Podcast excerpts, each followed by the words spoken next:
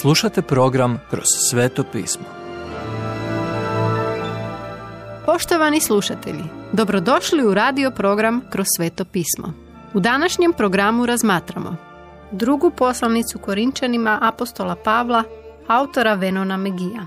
Kršćansko življenje i kršćansko darivanje. Druga Korinčanima, sedma glava, prvi stih, do deseta glava, četvrti stih. Život vas može oboriti s puta. Bavite se svojim poslom, a onda vas nešto udari nijotkuda. Kamo onda idete? Ovo pismo Korinčanima govori nam da te situacije možemo proći uz Božju pomoć. A onda, nakon što nam On pomogne, možemo si pomoći međusobno. Ponekad nas grijeh izbaci iz kolosijeka. Ako se ne nosimo s tim na Božji način, ne gubimo spasenje, ali gubimo zajedništvo s Bogom onim načinom kako On želi da se odnosi prema nama. Nažalost, prečesto iskustvom ne znamo kakvog divnog oca imamo. Što možemo učiniti da to promijenimo? Pavao nam kaže, budući da imamo ova obećanja, očistimo se ljubljeni. Sedma glava, prvi stih. Koliko god se trudili, ne možemo očistiti vlastitu grižnju savisti.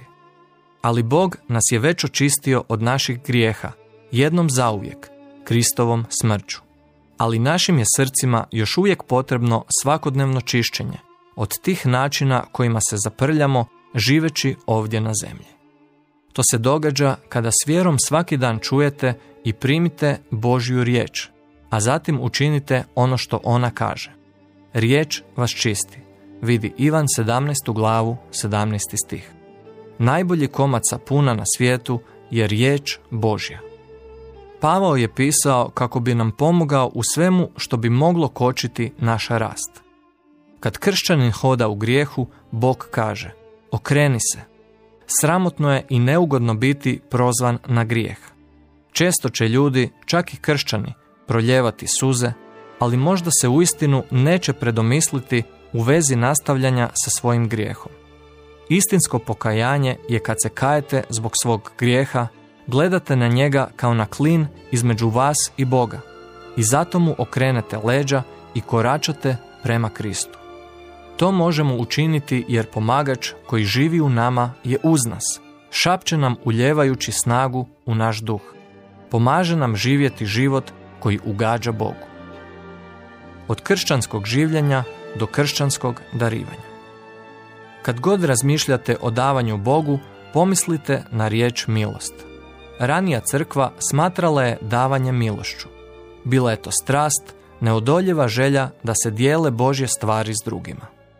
Pavao postavlja principe o darivanju koji su jednako oštri i svježi danas. U početku kaže da bi kršćani trebali biti primjer davanja. Zatim da se podrži posao koji duhovno blagoslivlja. I na kraju da se daje s radošću. Neki misle da je Bog siromašan i da su mu potrebni naši darovi. Nisu. Vidi psalam 50 stihove od 10 do 12.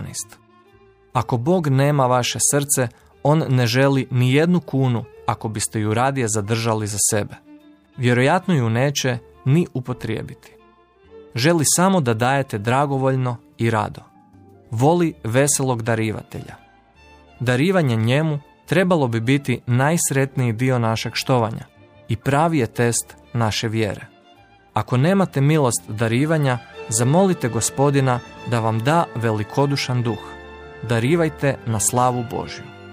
U konačnici nitko ne može davati kao što Bog daje. Njegov najveći dar za nas je njegov sin. Iako je Isus bio bogat, postao je siromašan za nas. Ostavio je nebo i svu njegovu slavu i sišao kao misionar na ovaj svijet. Došao je ne samo živjeti, nego i dati svoj život u smrti za vas. Velikodušnost izvan riječi. Bog nam daje duhovno oružje za borbu protiv duhovnog neprijatelja.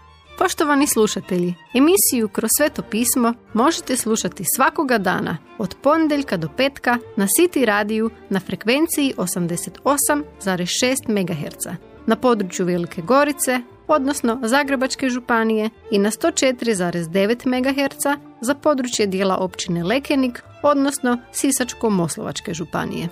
Pozivamo vas da nas posjetite na mrežnom mjestu ttb.twr.org i www.krcanskiradio.org gdje možete poslušati dužu verziju programa kroz sveto pismo. Do slušanja!